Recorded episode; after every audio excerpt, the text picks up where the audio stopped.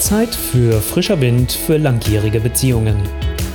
Der Podcast mit Impulsen rund um die Liebe, damit ihr euch wieder im Herzen berührt. Mit eurem Love Coach Olaf Schwantes. Bei vielen Paaren erlebe ich immer wieder, welchen massiven Einfluss Eltern auf dich als auch auf deine Liebesbeziehung haben. Mit Sätzen wie hoffentlich vergeigst du diese Beziehung nicht wieder oder wenn ihr Kinder habt, also, das würde ich aber anders machen. Da muss mal eine Grenze gesetzt werden. Mischen Sie sich massiv ein und das ist scheiße. Das ist Sprengstoff für deine Beziehung. Wie du dich aus dieser Falle befreien kannst, darum geht's heute. Weißt du, ich verstehe das komplett. Oft sind wir in so einem Zwiespalt. Wir wollen uns ja gut mit unseren Eltern verstehen. Wir lieben sie und vielleicht sind wir auch einfach wirklich dafür dankbar, weil letztendlich sind wir ja nur auf dieser Welt, weil es die beiden gibt und weil die beiden zueinander gefunden haben und weil sie Sex miteinander hatten und dich gezeugt haben. Aber heißt das auf der anderen Seite auch, wie es uns das vierte Gebot äh, glauben machen will, du sollst deinen Vater und deine Mutter ehren, dass das wirklich über allem steht?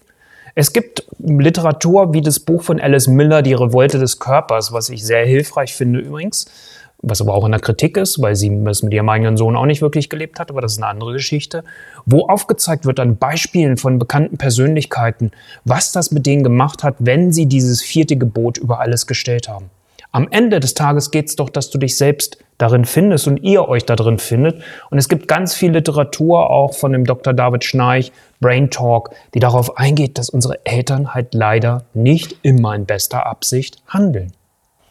Doch was heißt das denn nun? Heißt das, dass deine Eltern auch heute noch dein Leben bestimmen?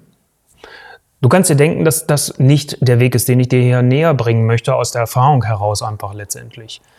Auf der anderen Seite ist es mir aber auch ganz wichtig, ich möchte hier nicht jetzt gegen Eltern schießen oder einen Rant eröffnen, also nicht, dass das da rüberkommt. Nichts liegt mir ferner als das.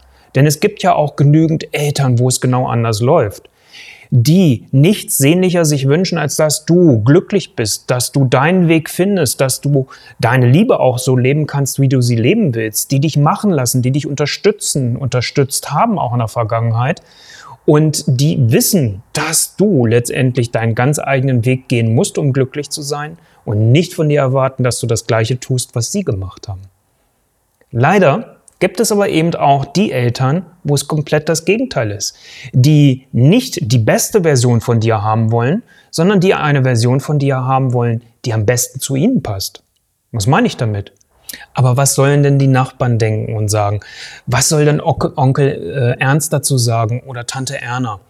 Das sind Dinge, wo es dann gar nicht mehr darum geht, was dir eigentlich wichtig ist, sondern wo es eher darum geht, wie ist denn der Blick auf deine Eltern? Und wird deinen Eltern vielleicht vorgeworfen, dass sie versagt haben in der Erziehung. Das ist die Angst, die dahinter steckt, was ich damit meine, wenn ich sage, sie wollen eine Vision haben, die ihnen am meisten dient. Und dann ist es wichtig, wenn das das ist, dass du einen Weg für dich findest, wie du dich dort lossagen kannst von diesen Erwartungen, die da auf dir liegen, wie du deinen ganz eigenen Weg da drin findest, wie du mit deinem Partner, deiner Partnerin offen und ehrlich kommunizierst, damit ihr das beide machen könnt. Und mir geht es nicht darum, dass du den Kontakt abbrichst, dass du deine Eltern verteufelst. Das ist hier überhaupt nicht das, worum es geht. Kleiner Einschub. Kontakt abbrechen gibt es Punkte für, vor allem wenn es um Missbrauch geht, aber das ist jetzt nicht Thema hier in diesem Beitrag. Also von daher geht es mir jetzt nicht darum, den Kontakt abzubrechen, aber es geht darum, dass du innerlich deinen Frieden findest, wenn du dich mit deinen Eltern triffst und dass du nicht mehr emotional getriggert wirst, wenn Aussagen von ihnen kommen, sondern dich wirklich klar auch abgrenzen kannst, auch klar Grenzen setzen kannst. Das ist das Entscheidende, das gilt es zu lernen. Und dann bist du wirklich frei. Das ist für mich der Gradmesser. Kannst du das schaffen und hilft die Maßnahme, für die du dich entschieden hast, genau das zu erreichen? Lerne Nein zu sagen. Lerne Grenzen zu setzen. In Liebe. Sprecht als Liebespaar eine gemeinsame Sprache, denn ihr habt ein neues System gebildet miteinander und das aus euren jeweiligen Familiensystemen hervorgegangen ist. Aber ihr seid jetzt die Nummer eins. Und im besten Fall könnt ihr eure Eltern vielleicht auch als Berater ansehen. Und wie es bei Beratern üblich ist, höre ich mir deren Meinung an entscheide aber am Ende, was mache ich da draus. Und wenn ich mich so verhalte, das so auch kommuniziere und sage, okay, danke für, für euren Tipp, gucken wir uns mal an, aber oder was weiß ich, ist vielleicht nicht unser Weg als Antwort, dann kann das Ganze auch einfach letztendlich anders verlaufen. Ihr entscheidet, was ihr macht und das ist das Wichtige. Und wegrennen bringt einfach meistens nichts, also diesen Kontakt abzubrechen. Das habe ich selbst durchlebt. Weißt du, ich wollte lange nicht so sein wie meine Eltern, musste aber Jahre später feststellen, dass ich mich genauso wie die beiden verhalten habe. Und siehe deine Eltern als das, was sie letztendlich sind. Menschen mit ihren Stärken, aber auch genauso mit ihren Schwächen.